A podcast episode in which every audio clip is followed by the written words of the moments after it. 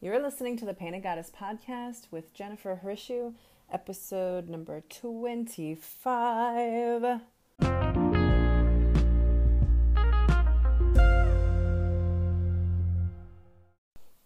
Well, hello, witches. Uh, you guys, I am um, my energy today. How are you? I'm doing fantastic. It is Tuesday today, the 10th of September, and I am just lit up today. I've had quite a morning, quite a yesterday, quite a day before that, quite a week before that. The last days of summer have just been full of uh, wonderful blessings and beauty and movement and harvesting. It's just a, like that last harvest, you know. Um, I'm not sure if I mentioned on the podcast, but as a witch, you know, I, I recognized, observe, celebrate the Wheel of the Year, which is a calendar of um, days that the earth kind of dictates based on seasonal changes, you know, and it includes um, Lughnasadh, which is uh, the one word in witchcraft that it's like, what, what? You have to ask Google how to say it. It's like lugnaskada, blah, blah, blah. Um, and it's August 2nd, and it initiates a time of last harvest. So August is really about that last harvest time. And uh, at that time, there was um, a new moon just before that. There's just this sense that, or right after that, rather, the sense that it's like the last time of the summer when we get to kind of uh, benefit from what we've been growing all summer and that the solar energy has been supporting. Of course, I'm talking about all of us here in the northern hemisphere. I spoke to my friend who lives in Australia actually, and he's just like, We're having this weird. Now I can't even, it's like, because they're going into spring, you know, they've been in winter. and he's like, It's hot here, you know, it's hot in Australia. And uh, which is why all the bugs and reptiles don't die, um, I would assume anyways, so uh, I always kind of have that mentality, but I really just talk about where I'm at and what I'm living. And so, um, for any of you out there listening, uh, yeah, I'm very north hemi- northern hemif- hemisphere centric, and that is just my reality. But, anyways, uh, so this last month has just been full of everything. I turned 41 on the 31st of August, and I took my daughter out to Boise, Idaho, well, Star, Idaho, actually, and uh, out to the out to the country. Basically, my friend of 30 years, we met each other when we were like 10 or 11 or something crazy like that nine and we um, i went out there she just built a house in the backyard which is a large yard it's acreage um, uh, next to her parents. It's a beautiful home. She has three little girls around my daughter's age, so they played, they ran barefoot, they had mud time, they had a water slide, they jumped on the trampoline. We, you know, we went and saw Shakespeare in this beautiful park in Boise. We um, had a tailgate party for for my birthday party. Like that's what was happening, which is hilarious especially if you know me, because I couldn't care less about sports. Some people think that's my like worst quality, I'm sure, but I likely um, have, if you know me personally, I've made jokes about how much I don't care about sports, and I mean, it's whatever. That's not what this podcast is about, so I'll just full stop there. And I am feeling like the last bits of summer were just really spent, excuse me, in this really sweet space of enjoying life. And I skipped a couple podcast weeks, I think, or maybe just one. And, you know, all summer I haven't been doing, I usually have done since the inception of a, a Facebook group called the Ritual Collective. I had been doing Wednesday night lives where I pull cards and talk about the universe or talk about where the moon's at or talk about the astrology that's kind of up for for all of us that day and then pull some cards for people live and whoever's on commenting and whatnot. And Um, I have not done that all summer because, you know, everything shifted schedule wise. So I'm going to reinstate that. I'm not sure I'll do it the same time. I think I might actually do it Wednesdays a little earlier. I was doing them at 9 p.m. I think that I will probably do them at 7:30 p.m. Pacific Standard Time on Wednesdays and starting probably next week. So if you're listening to this anyways, Wednesday the 11th I will not be doing it, but starting the following um, Wednesday.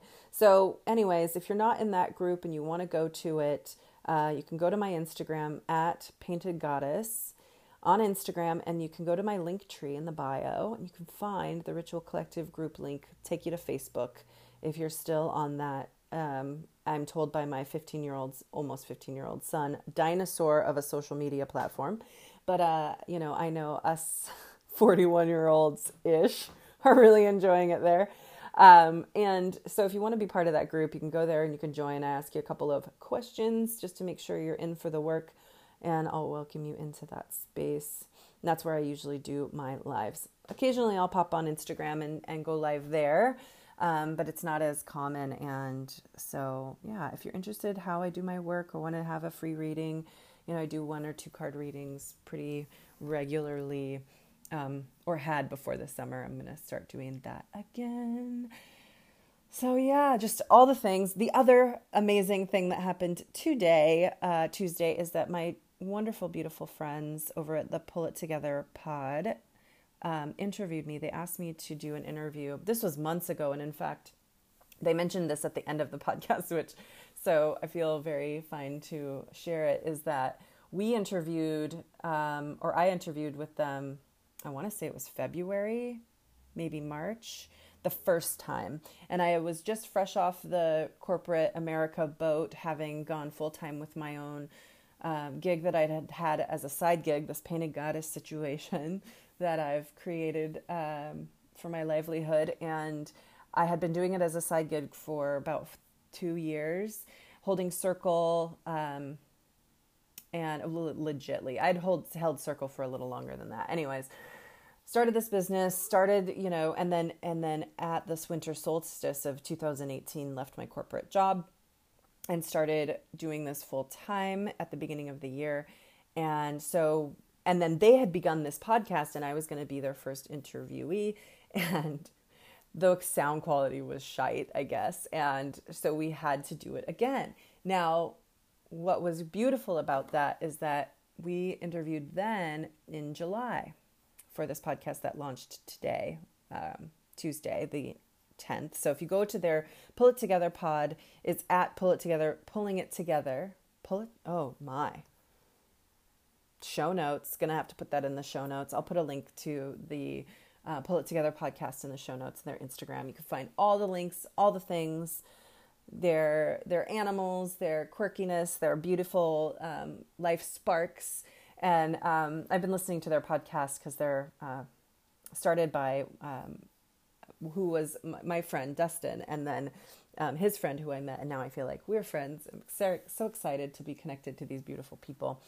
And it was just a great conversation. They're so easy to talk to. And I had been up all night a little bit in my mind, having like anxiety around what blithering things came out of my mouth. But it, I think they put it together pretty well. Um, yeah, as you know, if you listen to this podcast, I tend to ramble. I'm a very Gemini ish uh, communicator, so I speak quickly. And although I have been really working on making sure I close the loop on any conversations I begin to have and then um, tangent off of, really working on my skills of pulling it back around so that it's definitely helpful, useful, not leaving a bunch of mid sentence drop offs and leaving everyone on the shore like, what did she just say, talk about, what was she trying to do? So, anyways, there's definitely um, a lot of goodness there. We just talk about um, the pregnant pause of the new moon time and how special it is. We talk about what astrology in my um, work is used for, especially. But, um, and then, you know, I kind of wax poetic a little bit on um, how we can actually, you know, grow as people, which is totally my jam. um, to use all these tools for good and to really be the change that we all want to see you know be the light be the be the bridge be the connecting piece be the one who stands in that place um, i'm reminded of a rumi uh, quote um, wherever you stand be the soul of that place right take up space and i want to always encourage people to do that and when they're especially feeling like maybe they can't uh, take the next step or that they'd rather just stay safe, not take the risk. You know, of course, we have to take care of ourselves and make sure we're caring for our families and all of this, you know. And this is our this is our time. Like how how well can you align with yourself and step into your own skin and be honest with yourself about what you want, need, desire, and want to build, create, manifest, right? And pull in and call in all the people in the world who are going to support you and love you through all of that, even when it's tough and even when it's not working and even when it's ugly and even when you're angry, right? To really know that you have a, a, a collective kind of force behind you that includes the universe, that includes, you know, your, your child self, your elder self, and, um, anyways, go and listen to the podcast, Pull It Together podcast. It's on Apple, it's on Spotify, and uh, I believe probably all of the things, but I know for sure Apple and Spotify. And yeah, go and listen. Okay, what else? I wanted to share a few things in general, like housekeeping, business. Um, maybe I'll put that in the outro. But I I'm so look here, here's the other thing is I'm so grateful for all of you who are listening. My um, estimated audience on the Anchor app that I record this podcast on says I have 50 listeners now. I'm sure that doesn't sound like a lot to some podcasters, like they're like dealing with you know hundreds of thousands of downloads and all this other business. But the New Moon in Virgo podcast, I think, almost got it was like 70 listens, which to me is like, wow, that's pretty amazing. And I'm just really grateful for you to be here, spend your time listening to me talk about witchcraft and magical tools and um, self inquiry, self improvement. I hope that you benefit from it. Um, and I'm, I'm so excited. Some of you have even reached out and sent me notes. And I encourage you to do that. If you're listening to this podcast and you've never reached out to a podcaster because you're like thinking they don't care or whatever um, my inbox isn't that busy of a place where i like can't handle it right now so um, uh, well it depends on when you're listening to this uh, this is uh, you know september of 2019 so but uh, you know send me a note anyway like i'd love to hear from you you can get onto my instagram and and you can send me a message there let me know you're listening, where you're from. It's so awesome to hear from people around the country and around the world, even where they're listening to the podcast and getting something from it. It's like, you know, it is what it is. It's um, overwhelming and beautiful. And not just that, I have had two within this week talk about the harvest, right? Let's bring it back to where I started in this little tangent this harvest time of summer where um, I'm I'm getting ready to teach the next session of the Tarot Collective. It's an 8-week online course to learn to read for yourself and others as a spiritual practice and as a coaching tool and to really, you know, build your own unique voice as a reader that, you know, reads the cards intuitively and also understands the structure underlying for basic tarot traditional messages. And uh, I did a session during the summer. It was fantastic. I had 11 students in um, I've got three already signed up for the next session, and I'm excited. Hopefully, more will come in. And even if they don't, like, I'm just excited for the work. I'm adding more um, modules in, and yeah, there'll be a link in the in the show notes if you want to learn more about that, or you can go check out. I'm like blabbing about it all the time on Instagram because I'm calling everybody in, right? Because at the end of this month, on the sep- on September 30th, the class begins and the doors will close for this um, next session. So talk about though harvest time i i because of this work i was like reading with my cards a lot and i've, I've been doing a lot of readings um, for clients as well and i always have used well within the last four years have always used the wild unknown tarot by kim krans it's an incredible deck. I highly recommend it. I think for me it actually tuned me into something very primal about what these messages from the archetypal language to the symbology of the elements all of what tarot brings to the table in terms of um, inspiring storytelling and conversations with myself and others as I read for them and read for myself. This deck changed my whole um, relationship to tarot, where I was able to kind of eschew, not eschew, but to set the book aside and really listen to myself, and and it's it's helped me on my journey um, and helped me to develop this course because of that teaching, you know, that inner, you know, kind of um, intuition that has grown from reading this way. And, um, but I wanted to, I've been feeling really called to get in, call in some new decks. So I kind of put that out into the universe at the beginning of spring. And I thought, you know, when we were doing, we are starting this class, I was like, oh, I really want some new decks, but I was feeling like, you know, cheating on a lover kind of thing, right? because I don't really want to put away my wild, wild unknown deck. I just, I really want to see some more perspectives. And I used four decks throughout the videos of the Tarot Collective to kind of show the images and how they correlate the symbols that are pretty universal between these images and how some of the artists' um, renditions of these archetypes differ and doing that you know kind of rekindled a bit of my relationship with the original um, Waite Smith deck and um, originally called the Rider Waite de- deck. And um, I recognized how I was ready to kind of pull in a new. I ended up purchasing, pre ordering the Witches Tarot, which is, which is, which is um, a beautiful um, deck made by uh, Lisa Sterle, and she's on Instagram as well. I'll link her in the show notes. And um, now I have to take notes about all the links I'm going to put in the show notes. I feel like I'm in that point. So, and I don't edit this business, so you're going to hear me shuffling around right now. But um, so yeah, there's um, this beautiful deck that I pre-ordered. It's going to ship out in um, November, and I got the premium version with come which comes with a cloth and all this stuff. I'm so so so excited.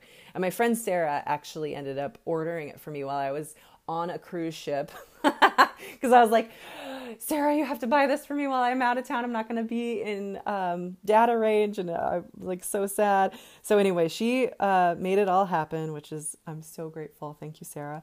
Um, and so I'm just remembering now. Lisa Sterle, Pull It Together, and Tarot Collective. So there's this um, this call that I made to to kind of bring in some new decks and so that my work can grow from where it's at, right? And so then I, I bought that deck, I pre ordered it, and I was like, okay, great. It's going to come in November. Well, November is still not here, you guys. And I'm just kind of like chomping at the bit, and I wanted some new new um, cards in my hands. So I went the other day to and and by the way, doing the tarot course, um, if you're a fanatic of tarot cards and have collected many of them. Um, you know, we share in the Tarot Collective Facebook group different photos of different decks. And I think most of us in the class ended up spending some more money on artists' renditions of different decks and have boosted up our, our collection, having uh, gone through that class, and I'm no different. I could not stand it. So I ended up buying Spellcaster Tarot, which the Spellcaster Tarot does this really interesting thing. And I think this is what it drew me to it, where they switch um, two of the minor arcana elements um, and suits. And so traditionally, wands is fire and swords is air. And in the Spellcaster Tarot, it's swapped. So, which goes with traditional um, witches' tools where the athame, the, the, the knife, represents fire, not the wand. And the wand is air, right? Because you wave it.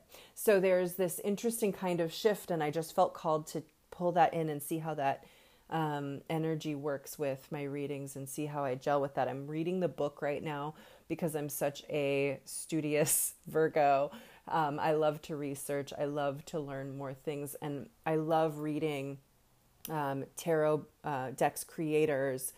Um, vibe. I love hearing about the inspiration and the way they work their magic and the way they see the tarot and the way that they have um, created this deck with that inspiration. So I'm halfway through that book, super enjoying it. She's got a bunch of tips in it about um, how to use um, tarot for spell casting, actually. And I'll I'll put a uh, link in the show notes about the spell spellcaster tarot.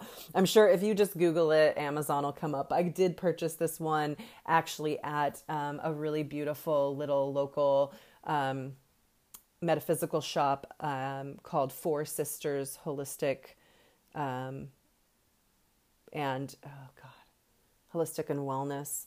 They are um, local to Renton, Washington, and they're amazing. They have a huge apothecary wall. It's where I get my herbs. Um, and uh, you know the mugwort, the dandelion leaf. They have nettles. They have roasted dandelion root, which is makes a delicious kind of detox tea. And um, anyways, super, super fans of them as well. So then, then I was chatting with one of my students, um, Carrie, who was like, Yeah, and then I, I have to stop looking at decks because I just got the uh, Dreams of Gaia tarot. I just ordered it. She, she, like sent me a few pictures of it, and I was like, "Oh my god!" And I immediately, I was already shopping on Amazon because I'm creating these detox foot baths for. Um, I do them for marketing, but I'm also going to start to sell a few things like that. And so I, um, so I was already shopping on Amazon, which you know I know Amazon right now is very um, uh, controversial, and I um, have a, a love hate relationship with it because I would like them to actually buy the Amazon and save it. Um, and I know they have that power. But um, so I went on Amazon and found the Dreams of Gaia Tarot, and I bought it, and I'm just now like opening it because um, I have not opened it yet. I received it last night and I was really busy. I had a very busy morning. And so, yeah, so I bought this Dreams of Gaia um, after her sending me these pictures, and I was just like so pulled to it. Um, so, and then um, within two days, so then yesterday also, after I had ordered this, I'd ordered it the day before after ordering this, I get a message from one of my dear listeners who says, You know, I have this Osho tarot deck and it doesn't really resonate with me. And I'm curious if you would like it. And I was like, Yes, you know, because I'm such in study mode. Like, you know, I've, um, my friend had an Osho tarot, Osho tarot deck. I mentioned it, I think, like maybe the last podcast. when we were young, when I was just learning to kind of read without the book, um, in my early 20s. And we were really into it together. We lived together for quite some time, my dear friend Siri. And um, she had this deck, and it's very interesting images. And then actually, I've had a reading done um, in a metaphysical store in Vancouver, BC. Um, I went out there, and it's actually where I acquired, I can't remember the name of the store, but it's a big deal there. It's one of the bigger metaphysical shops. They have a beautiful uh, public altar there which people can put things on this public altar, which is a huge dream of mine to have this public altar. I love that idea. Um, but I bought my deck. Um, oh, and I just realized that I mixed up. So I ordered the one that's coming in November is the Modern Witches Tarot, okay, by Lisa Sterle. Anyway, link will still be the same. But at that metaphysical store in the BC, this was probably three years ago. For, um, or so, I was traveling with a coworker um, for work, my corporate job, and we went to this metaphysical shop, and I got a reading from a reader there, and she used the Osho tarot, um, which I wish I had taken a picture of that reading. I don't think that I did. The time I didn't have a smartphone, you guys, I was still using a BlackBerry situation. Yes, um, and I bought a witch's tarot deck, which um, done by Ellen Dugan. And um, I don't really resonate with that. There was a lot of images in there that I did not um, really resonate with. Um, so I don't use that as a reading deck. Um, I, ha- I have used it in the Tarot Collective to show the similarities of images. It is very similar to many of the traditional images um, in the tarot, anyways. So, the Dreams of Gaia. Oh, so the Osho Tarot deck. Thank you. Thank you, Brain. I was like, yeah, I'll definitely, because it will, eh, you know, I want to see these different decks, you know, just like the spellcaster shifts the elemental pieces of traditional tarot. I'm really interested in kind of now studying tarot in a deeper way and how the different artists have really taken these archetypes and shifted them. And Osho tarot is very different. There's a lot of different archetypes in there and the images. And so I'm interested to kind of have that in my hands again and look at that and really study it alongside, you know, the traditional um, system of tarot and just kind of just so that as I build this program out, these this tarot collective course, and as it can, continues to grow, um, I, I I'm you know really seeing some of the different voices coming out, and um, so then I bought the Dreams of Gaia tarot and then today, just today, one of my dear friends, the Good Witch on Instagram, she's amazing. She's like me in so many ways, and um, and you know, yet, I mean, I see her as just this magical being. She does yoga. She's a mama. She's a witch. She's a tarot reader. She does comedy, which is fantastic. I love um, up on stage, you know, like legit. And that's at Good Witch. Um, or maybe it's at the Good Witch. I think it's the Good Witch. And I'll put that in the show notes. So you should go follow her because she's amazing. I highly recommend everything that she um, kind of puts out. She does some lives um, and is just fantastic. Anyways, I'm just dropping so many names today.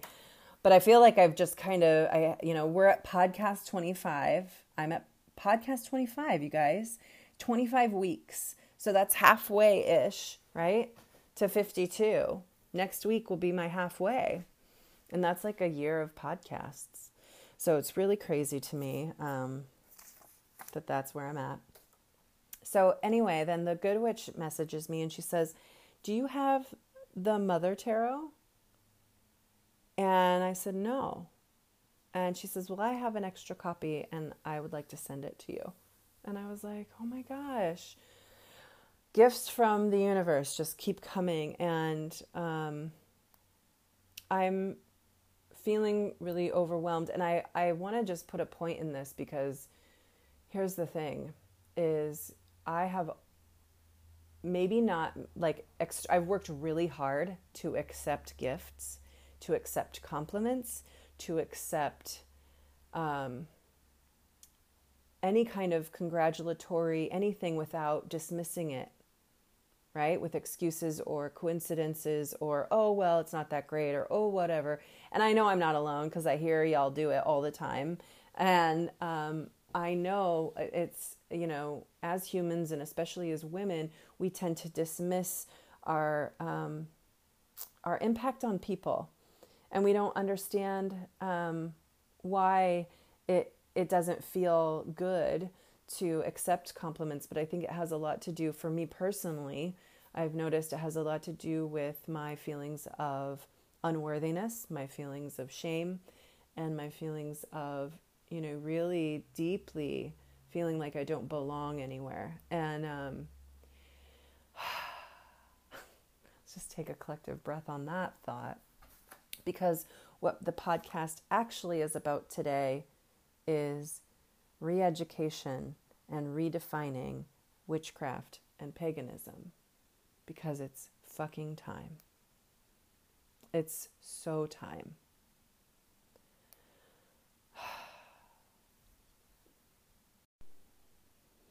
Hello. Okay, I'm back. I had to check a f- few things and I added a sponsored segment. You guys, let me know. I use Anchor to record this podcast and they offer monetization. And I'm a business lady, so I hope that you enjoyed the little sponsored break as I get more listeners and more readers or readers. Ah. As I get more listeners, one of the things that um, I hope to do is, you know, get a little bit of uh, compensation for the work I do here on this podcast. If you benefit from it at all, I'd really uh, appreciate a share or a subscribe or a review.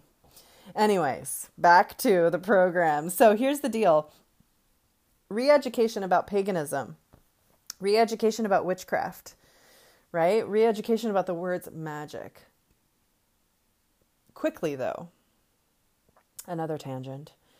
Um, I was incorrect about my friend Good Witch. It's Good Witch Mama.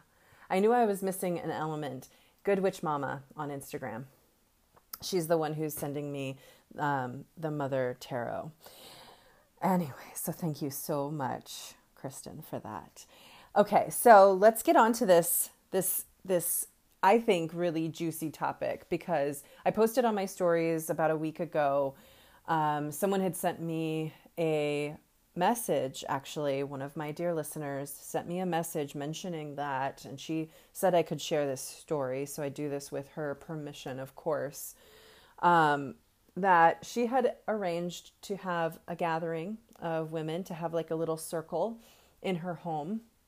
And she had purchased, um, or at least had had, and it was in planning to use a couple of tarot and oracle decks um, for the circle. And um, if you've ever attended my circle or been to a Wild Woman Project circle, um, or a circle in general, I think we we often use oracle cards to kind of evoke a lesson, evoke a teacher, evoke some kind of inspiration towards the work that should be done um, during circle for that person, right? They choose an oracle card or a few oracle cards. I often use two or three, um, sometimes more, depending on the emphasis of the of the circle. And these help to kind of tune you in, right? It's like ha- helping to ignite your intuition. So she had pulled together um, these tools and she had set them on her dining room table and left on an errand um, and came back and they were gone and replaced with Bibles. Um, and she asked her husband about it and he said, "Yeah, I I hid them and you know, I don't like their images. It felt really dark. It felt really, you know, and basically coming from this place of misunderstanding what this work is about um, and what these oracle cards represent and the work that can be done with them. He only saw them as kind of like this dark arts situation. And it's no wonder that um, people who, especially if they're of Christian faith, um, uh, and especially really um, conservative Christian faiths see witchcraft and see um, oracle cards as um, something of the devil, something of the the evil side of of the coin, and this is represented so many times, right? I mean, let's be honest. Everyone knows the story of the witch trials, which are being rebranded right now as a genocide of people. To be honest, it's very true. There were men and women who practiced the craft and were purged um, from society in very aggressive and violent and terrifying ways. And it's a really heavy thing to kind of these days when in in some communities still there is persecution happening um, based on your religious beliefs, your spiritual practices. And then there's still, you know, images and workings in media exacerbating this um, thought still today. Uh, Sabrina, The Chilling Tales of Sabrina on Netflix, you know, is a tale about satanic witches, which, by the way, I've never met a satanic witch myself. Um, well, I won't say that. I have met satanic witches. They're not what you would think. You know, Satan was an angel and he fell from heaven having um, been uh, God's favorite, apparently. And so not a lot different than than Adam and Eve, you know, in this betrayal, in my opinion. But at any rate, there's this sense that, oh, there's so much to say here. I'm sure that um, those of you listening who know more about um, satanic satanic witchcraft, please, you know, feel free to reach out. It's not my focus. I'm not focused on the the dark side so much as the light, although I do see the light requires shadow work, and we are as humans um, containing both pieces within us as this spectrum, right? And I would say it's not even just dark and light, not just black and white or gray, shades of gray. We are a rainbow. We are a spectrum, a kaleidoscope of beautiful color. And to to to kind of restrict that down and and distill that down into this black or white evil good situation is in my opinion a misfortune of our minds trying to categorize things and saying well if it's not this then it's that and so um, I know many Christian witches as well. I follow quite a few of them on Instagram and love to see um, their altars to Mother Mary and Jesus and seeing the way that they have used witchcraft as a spiritual practice to enhance their Christianity. This is not uncommon as you might think. But paganism in general is, in my definition of it any any kind of spiritual practice that involves you know the lessons and teachings of the you know mother earth um, and and not having this monotheistic like there is this god it's probably a person we've personified god you know as this father right there's this father son and the holy ghost well what about the mother the daughter and the you know, the Holy Spirit. And it's interesting to me, you know, in Catholicism, there's this prayer to Mother Mary, and Mother Mary is quite a central character. Well, in witchcraft, she is also a goddess and considered quite a high priestess. She has, you know, reverence and people who um, practice witchcraft that devote altars to her. You know, she happens to be on my altar, mostly because the, the altar candles of Mother Mary actually look like vaginas, and I'm all for that. I am all for that. if you notice too, you know, her head looks, I mean, like this may be completely, you know, you're here, so here's what you're in for. Mother Mary, with her robes, looks like the folds of the labia, her head, the clitoris, right? Her heart, that is usually illuminated, just like the heart of Christ, is the opening of the vagina.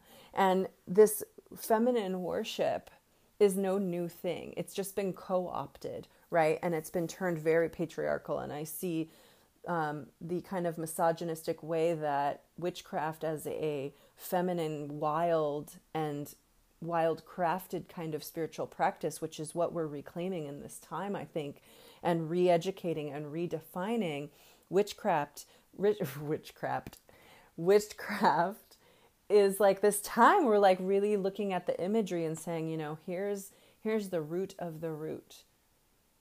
You know, and here is how uh, Bridget became a saint. You know, she has a temple which the nuns um, still keep a flame in that temple for her. And there was a time when Christianity had come in and it was illegal for them to keep this flame lit because it was seen as a pagan practice and that was since overturned right? And now these nuns will will light the flame for bridget.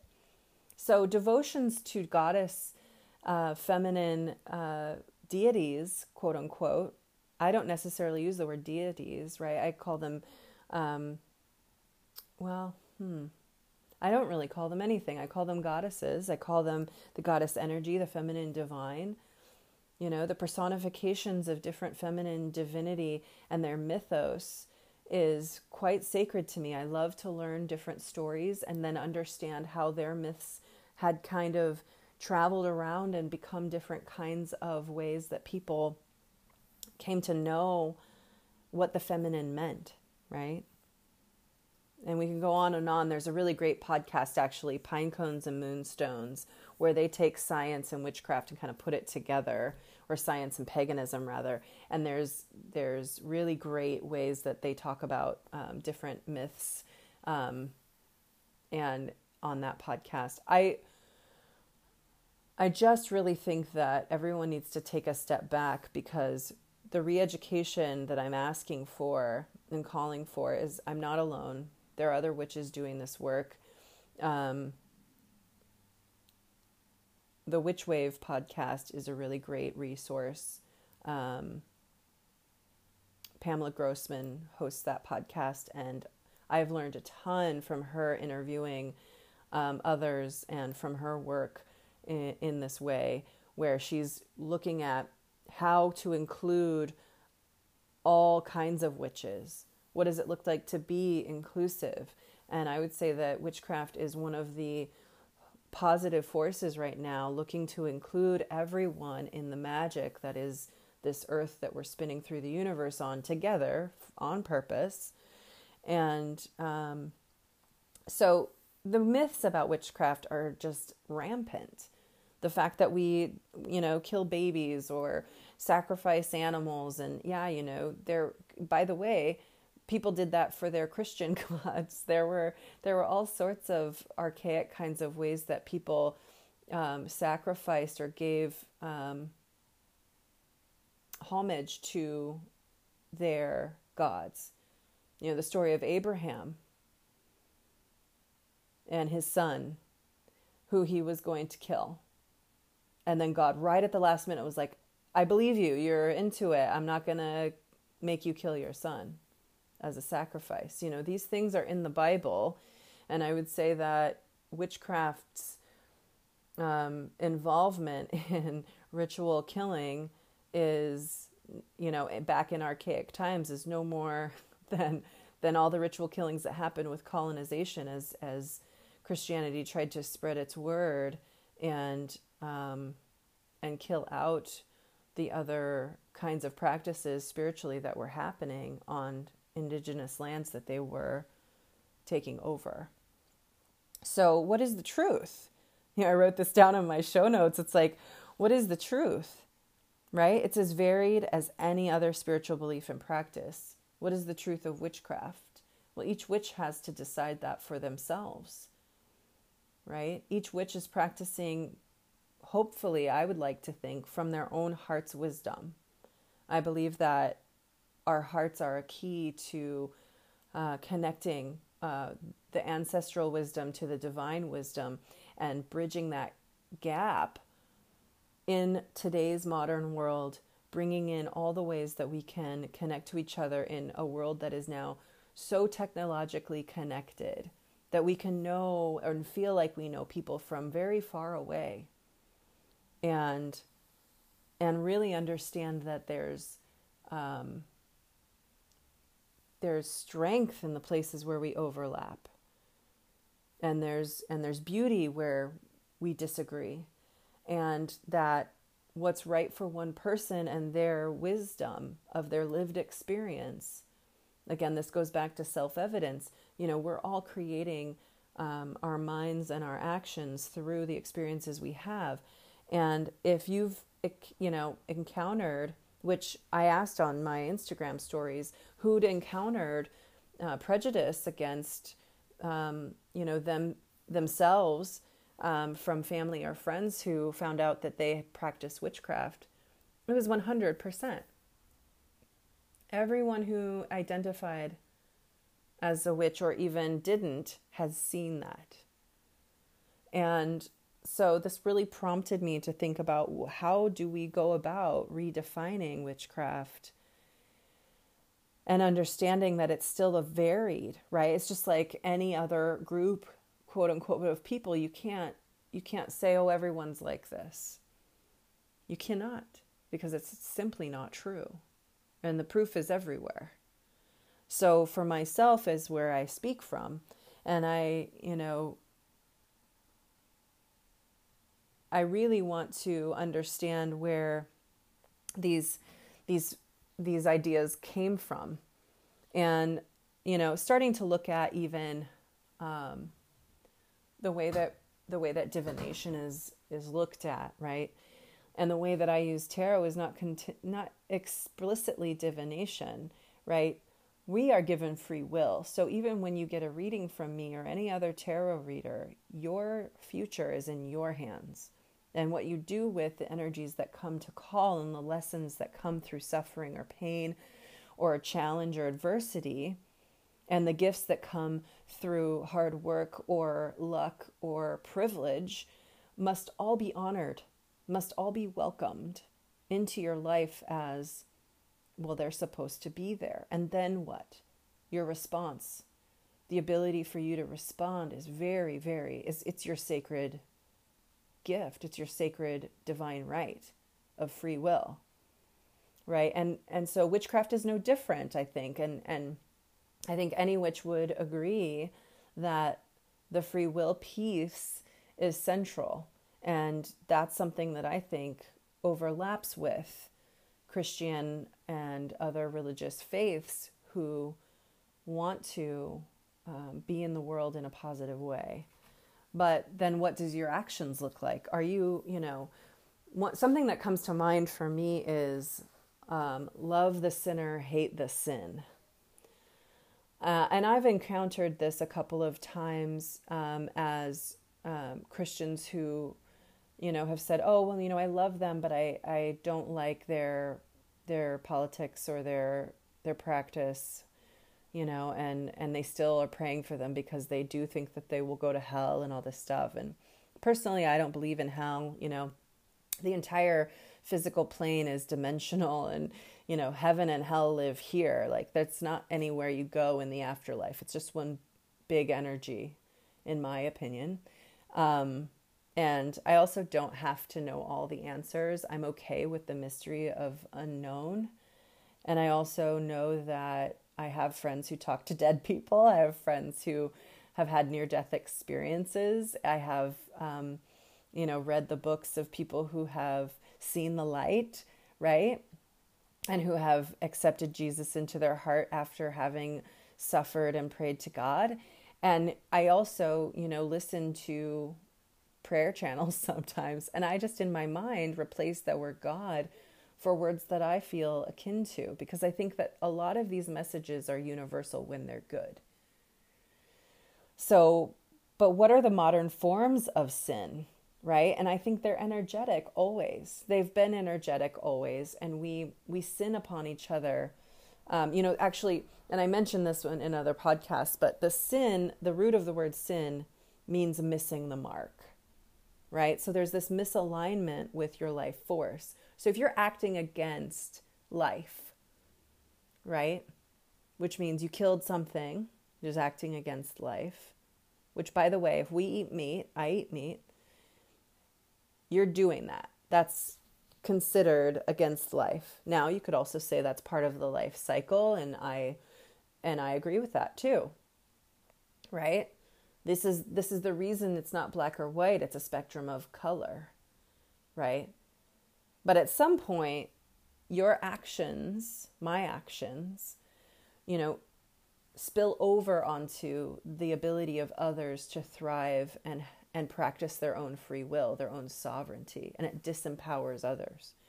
So, as a witch myself, I seek to empower others by way of only being as empowered myself as I can be, speaking my truth, and releasing attachment to the outcome of whatever anybody picks up from me. And that's a lot of work, by the way. It's really hard to see those you love misunderstand me. You know, it's really hard for me to see those I love misunderstand me. For those that I love to think that what I'm practicing is something um, evil and different than their practice. Um, and my mind goes to places of righteousness. They think they're righteous. They think they're they've got the goods. They think they're the ones that are you know um, graced by God, or maybe they think we're all graced by God, which I hope they do because that's, I think, true. but, uh, you know, but it's like, it's like, oh, but they've, you know, love the sinner, hate the sin, right? We're all sinners. It's like, okay, we are all humans. And sin is a relationship that we have to our own divinity and our own free will. So, you know, what is, how is free will part of this discussion? In my opinion, it's everything. If you believe that God created us with free will, well, then that's the end of all those stories.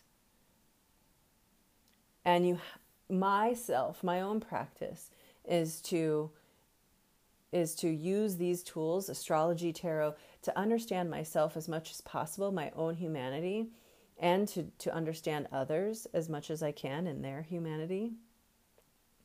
And to understand that each of us are being punished, quote unquote, or, or praised, quote unquote, by our own thoughts. So if you believe that you're constantly sinning, you know, I imagine that that's a terrible mindset to live within.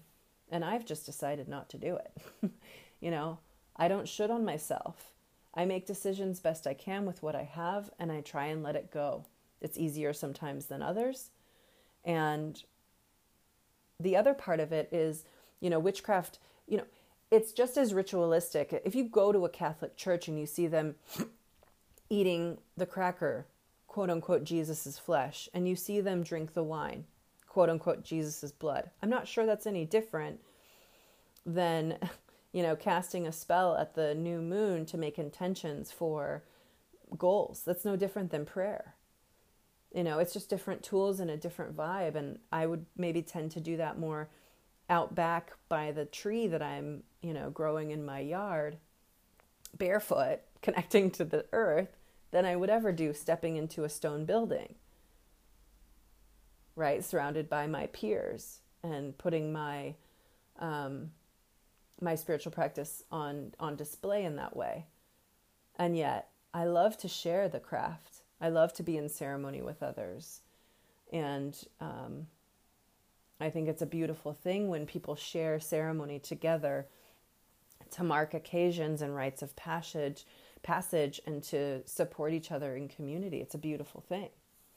But when it starts to spill out into judgments about others, it's like, isn't that the actual point? Is to notice that is a sin of our human condition because I have free will, all of a sudden I get to judge others for their, you know, their misdeeds, their shortcomings, their humanity. Right? And I have spent a large part of my life really trying, mostly through, I mean, I'm a Virgo sun. I am really good at being judgmental and critical and discerning between what's quote unquote good and bad. I've spent a lot of my time um, doing just that, mostly on myself, right? My self criticisms have helped me to grow, I think.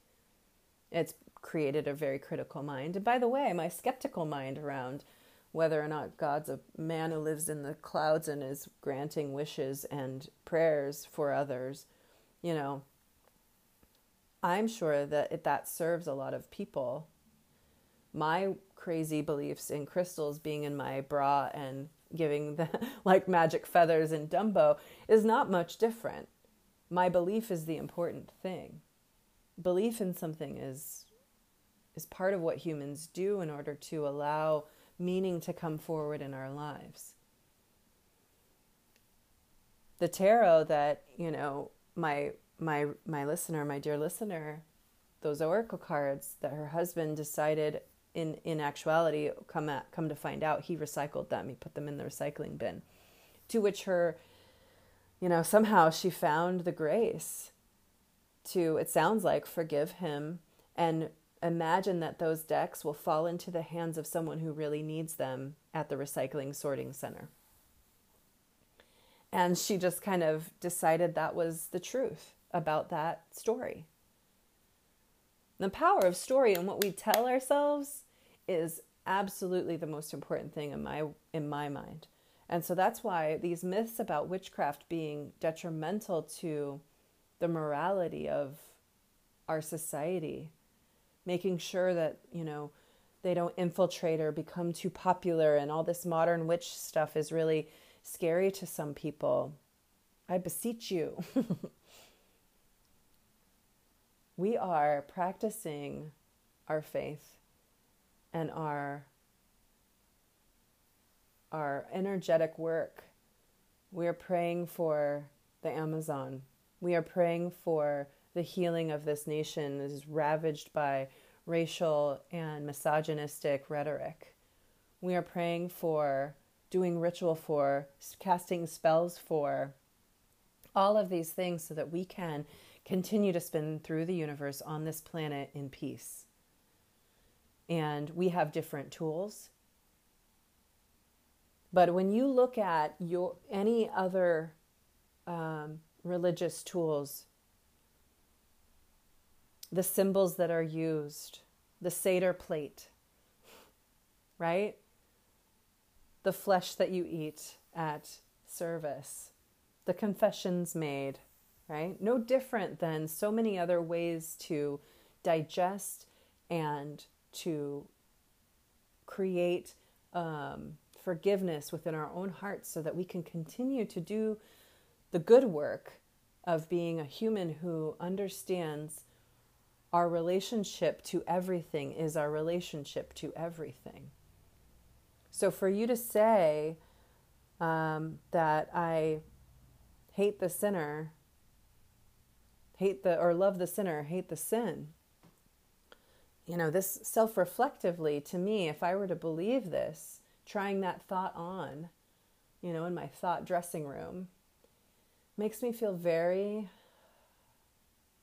disconnected because I can't disconnect my quote unquote sin, how I miss the mark, right? How I allow my anger to lead the drive sometimes, right? How I get frustrated with others when they um, when they don't act in accordance with what I think is, you know, what should be happening. When people try and over over control things. When I see politics around, you know, abortion rights and uh, women's rights and uh, indigenous people who are losing their lands, and you know, in my opinion, most people who think they're Christian um, or witches or whatever, we're all capitalists, right? Like, whatever spiritual practice you have, you're actually also practicing capitalism, consumerism. And, you know, these are modern forms of vampirism and energetic sin, in my opinion. You know, if we're buying things that aren't in alignment with what you know, I was just talking about how I ordered things on Amazon. If I were to go to confession this week, I would probably say that. And this is my confession, my podcast. Right? So, you know, no one's perfect, and we are all doing the best we can with what we have. I do truly believe that. But polarities, right, are real, and we embody the whole divine, the whole energetic flow. And is there proof of demonic witchcraft? Yeah, there is. Is there proof of demonic Christianity? Yeah, I believe there is. Right? Are there mystical traditions in most religions? Yeah, there are. And the mystical traditions of most religions look to a philosophical way of engaging the body's energy centers and the body's vibrational power and use it for um, tuning, tuning into a divine presence. And I think that's pretty universal. I think that's pretty universal. So I wanted to um, share. You know, there are um, there are witches' rules, um, commandments, so to speak, there's a few things. There's there's a few things that you can find on you know Instagram. You can find on um, there's rules of life. There's goals of the witch, which I think is really lovely. Um, you know, which is home rules of the house, right? A lot of it has to do with taking responsibility for your the energy you bring into a space. By the way,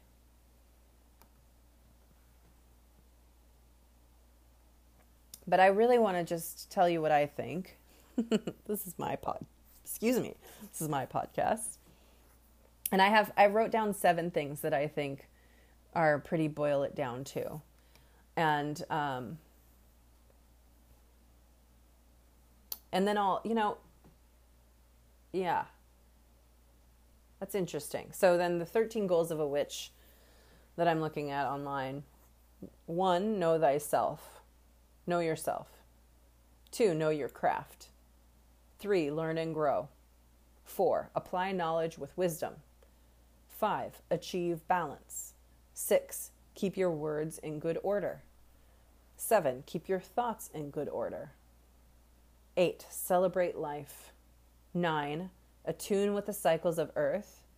10, breathe and eat correctly. 11, exercise the body. 12, excuse me, 12, meditate. And 13, honor the goddess and God. Those are the goals of a witch, according to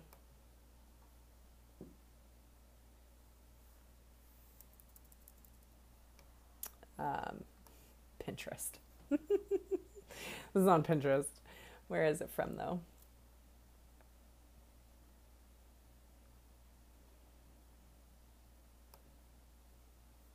It's just pinned. Looks like parchment paper. I think this is pretty common though. So here's here are my seven, right? This is what I go by. These are my creeds, so to speak, for being a witch. One, everything is energy. Everything.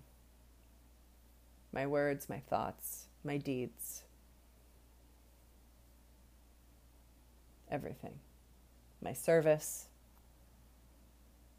my habits. It's all energy. Two, do no harm. In a lot of witch traditions, this is the first creed do no harm. Three, all beings are sentient.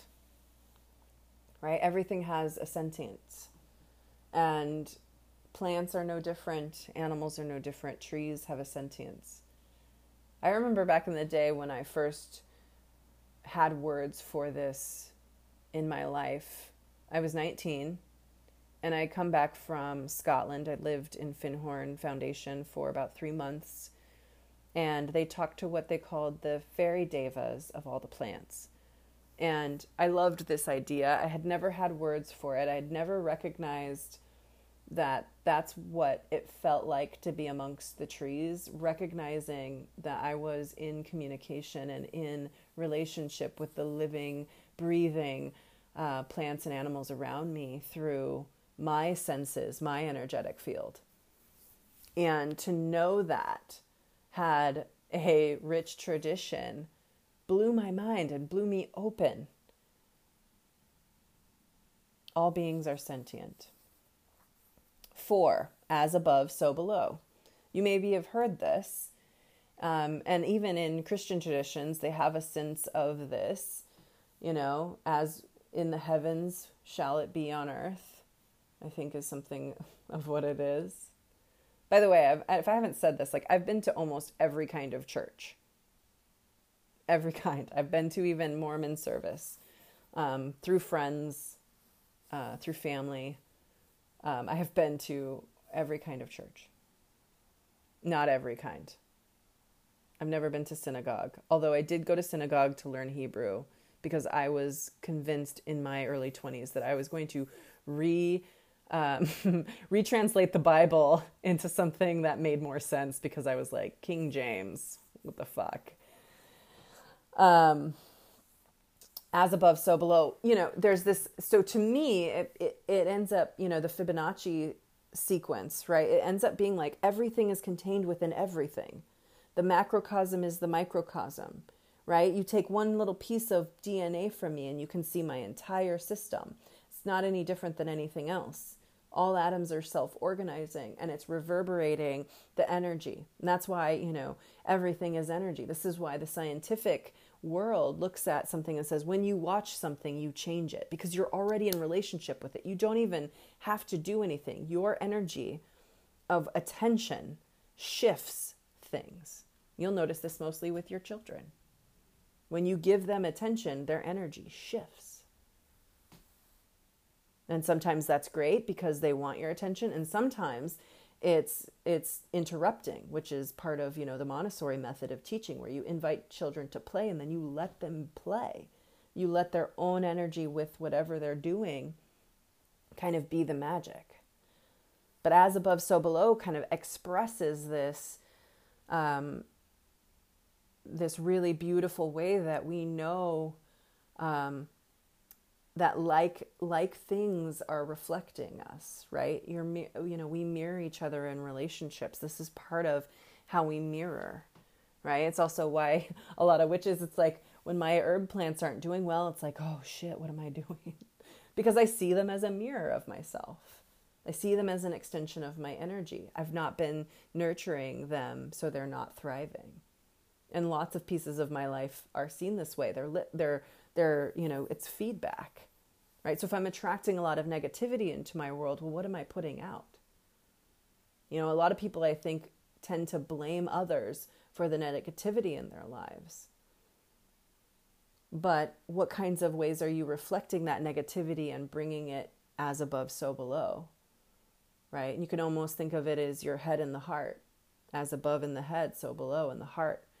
You know, we can have dis-ease in our body because we think, you know, one of the things, if we think the world is a aggressive, um, evil place and the universe is trying to attack us and God is this spiteful, judging God that's weighing all of our sins and, you know, well, yeah, it creates a lot of anxiety, doesn't it? for me, I like to think that as above, so below, it's like the earth is a nurturing and beautiful, amazing, life giving place to live. It's self organizing and self cleaning, much like my body. And when we really, really start to feel that, it's like, I mean, I don't know for you, but for me, that just, it tears me up. it gets me really, really goosebumpy. That's my reality. And that's my as above, so below. And it brings me comfort. And by the way, if your faith and spirituality bring you comfort, then lovely. But do not ignore the feedback coming from the universe. Do not ignore what is coming into your life. Not to say that if you are of privilege, you've gotten everything. You're like, oh, I must be good. Look at all my privilege, right? Because I'm a white lady, so I get a lot of privilege just by being a white lady.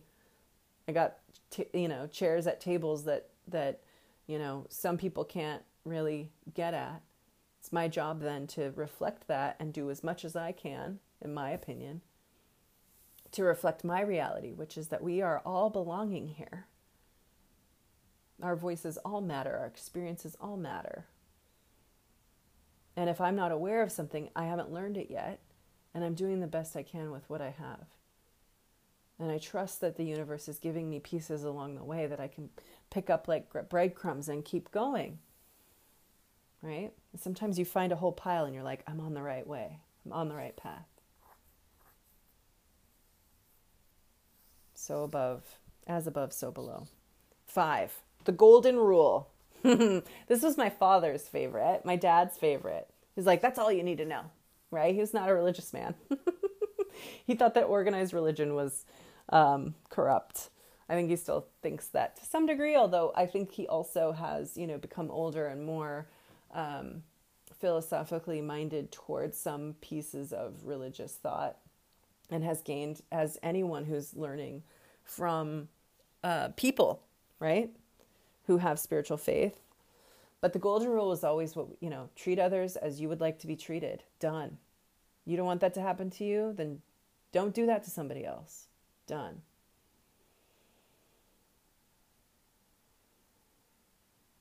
Right? And this is where this is where it's, you know, that I, I feel like that's just universal. Number six, free will. So again, like how is free will part of this discussion? Free will is our divine right. If I was meant to have someone else's will control me, then it would. But I don't. I have my will to control me. Now, I have programming, I have a society to contend with, I have my family upbringing, my family of origin, all the all the lessons I learned from them, you know, the ways in which we went about our lives and how we treated people. I have all of that. Right? But I have free will. I get to act in the moment however I want because I have access to this body that I have complete control over. Now, maybe sometimes some people don't believe that, right? Everything's faded and we're not controlling anything. Right? That's a, that's an interesting belief. Right? And in my sci-fi mind, sometimes I'm curious about the truth of that, the possibility of those things. But as far as I can tell, I have free will. And as far as I can feel, I want to protect anyone's free will. And yeah, that does mean that you don't get to go around shooting everyone with your guns, right? Because that imparts upon others free will. There are spaces where you have to define from a from a standpoint of good for the greater good. But what happens within my own body, I have been given by the grace of the universe, by my sole divine purpose of being in this body, my own free will. It's mine. Lastly, seven, the law of three. Now, lest we forget, number two, do no harm, right? The law of three. And number one, everything is energy. These are three that kind of go together, especially in the witchcraft mind, in my mind. Now, when I cast a spell or when I do some ritual work or when I do altar work, right, I set intentions for what this work is meant to be. I light a candle, I do a prayer, for lack of a better, you know, I do some intention work, I do breath work, I breathe, I maybe do some guided imagery within myself. I imagine what I'd like to happen. And I kind of try on different thoughts and I focus in on the desired outcome of something whatever I put out into this mind space, right? That energy, that everything is energy, three times will come back to me. So if I'm, you know, wishing ill will on somebody, I get this is where this um, interesting, this, the witch's um, goals of a witch. It's like, keep your thoughts in good order, keep your woods, words in good order right? Your thoughts and your words are energy, and they cast spells. So, having your words in good order means to continue working with the thoughts that your brain creates and making sure that you're in alignment, right? With the life force. Because if you put something out in there, it's going to come back to you three times. That's the law of three. So I hope that this exploration, this rambling, if you've made it all the way here, congratulations. This one's a long one. And um, I hope that it helps. I hope that it makes sense. I know that some of you are um, what would be called baby witches, people who are um, just discovering their own craft, discovering their own spiritual practice. Um, and some of you may not even call yourself a witch yet but I really do hope that as you continue this practice, as you learn and intuit what your craft looks like for you, and as you build community in some of the ways in which um, you can practice this work with others, whether that be simple circle work, community um, volunteering work, anywhere you go, that you continue to be proud and vocal about what witchcraft to you actually means because it is our job as witches to educate by being, right? We don't need to tell people necessarily, but we need to be that. Show them what it looks like, you know, show them how human it looks. And I think that that's important actually for any people on this planet is to to put your put your action where your where your words are. And I'll leave you this with this one thing that always stuck with me when I was um, in at Evergreen State College. I took a course on the diaspora, and we part of the class was about the Jewish diaspora.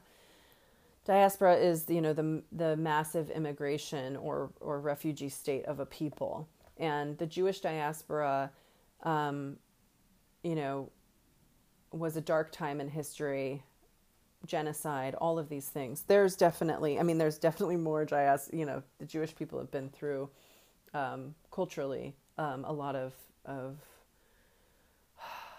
uh, persecution. And it's still alive today. But the the thing that stuck with me, we had to read, um, had to, we had the opportunity within this course to read the um, the Old Testament according to a Jew, right? And it was a a huge book, and it went through chapter by chapter of the Old Testament and kind of translated it into layman's terms.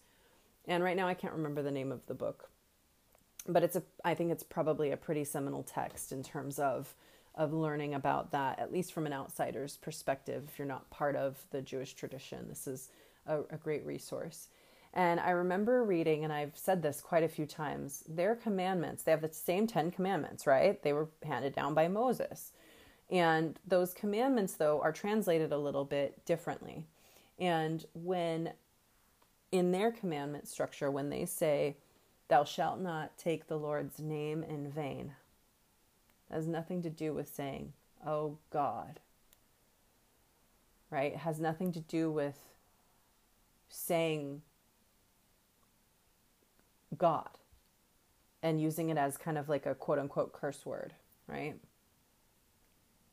Which, by the way, the, the whole what is a curse, what is the origin of the word is, is very fascinating, and I want to do a whole nother situation on that. But, you know, using God, you know, thou shalt not take the Lord's name in, in vain is not the commandment that that they that they translated as.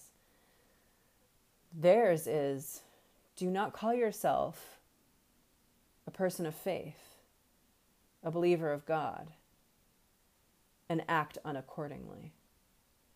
So it is to say that your actions and what it looks like to be a Christian, right? With all the teachings that Jesus actually proclaims and, you know, in his being it's not even the words of his gospel, right? The, the whole New Testament is all the gospels of Jesus's disciples, right? All the things that they said about him and his sayings. It's all hearsay. And if you look at the different gospels, you'll notice the different personalities of each of these men who talked about Jesus and and you know, it's very different, right? But what Jesus actually did was wash the feet of the poor and hung out with people who were of you know a different kind of societal rank and the prostitutes right and i think this is pretty common used in witchcraft to kind of say like look you're not even but i get it.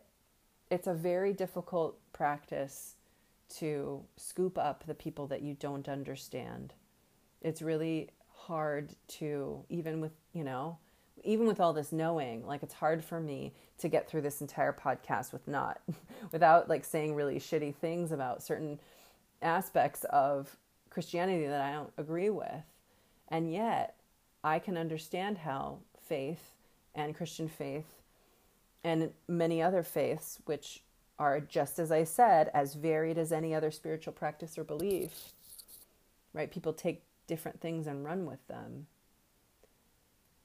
It's like I know that there's this connection between people who really want to see uh, the world be a place where everyone is included. And that's what I'm for. That's where I'm at. So I don't really care what gods you pray to, or God, or goddess. I don't.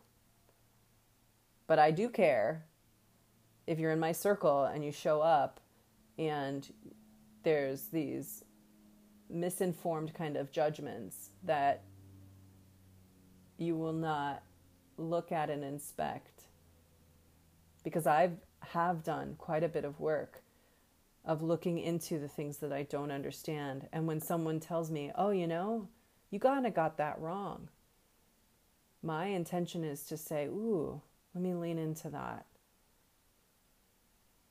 I know it wasn't always that way. I've been quite defensive in my in my life. Right? But it's definitely one of the things that I think um, my own personal practice, my spiritual practice, my eclectic kind of wild witch practice has taught me. And I am so grateful for it. And so to hear that it's still disparaged just goes to show how much work there is for re education and reframing and redefining there is to do. So, with that, I'll leave you. And I really appreciate you staying the course and listening. Take care. Blessed be.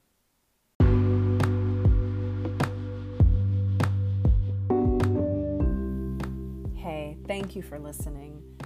If you've enjoyed this podcast or benefited from it, please do me the honor of sharing, reviewing, and subscribing. It helps to share the work for other people to find this podcast that need this work. I'm so thankful that you're here. If you'd like to do a reading with me, go to paintedgoddess.com. That's P A I N T E D G O D D E S S.com and book there or send me a message. I'm at Painted Goddess on Instagram and I'm there sharing all of the things that I love to uh, talk about and that light me up. I also have a new class coming up, the Tarot Collective, beginning on September 30th, where I have an eight week online course, content delivered to you every week, live Q&As every week, where we can talk and discuss about the tarot, where you will learn to find the basics of tarot and your own unique voice as a reader. I also have another beautiful offering coming up that I've just created called the Jupiter Year Ahead. Jupiter's moving into Capricorn in December, and it's been in Sagittarius for a year. I'm excited to do these readings because it's a look ahead at what Jupiter is coming to teach you, to help you grow and expand and build a strong foundation for in the year of Capricorn. If you're interested in this reading, I have 36 spots only. This reading is one of the higher priced, but I'm going to discount it for a few weeks. So if you book before October 31st, you will get a special discount. I want to fill my books with these readings and book everybody ahead of time so that I don't have to keep promoting it. So if you're interested in this work, go to paintedgoddess.com slash readings and you'll see all the information. That's paintedgoddess.com slash readings, R E A D I N G S.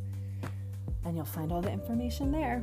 And just as a bonus, and as a uh, as they call it in the Kickstarter world, a reach goal, if I get 100 reviews by December 1st on this podcast, I will give away one of these Jupiter year ahead readings. So if you already booked with me, I'll refund your money. So do book ahead of time. But if I get to 100 reviews, then I will give away a reading. This reading is normally um, valued at $125 and I'm discounting it until October 31st at $97, which is a huge value, anyways. But if I get 100 uh, reviews on this podcast, I will give one of those readings away to one of you, dear listeners. Thank you so much. I hope that you are lovely and well, and I'll talk to you soon.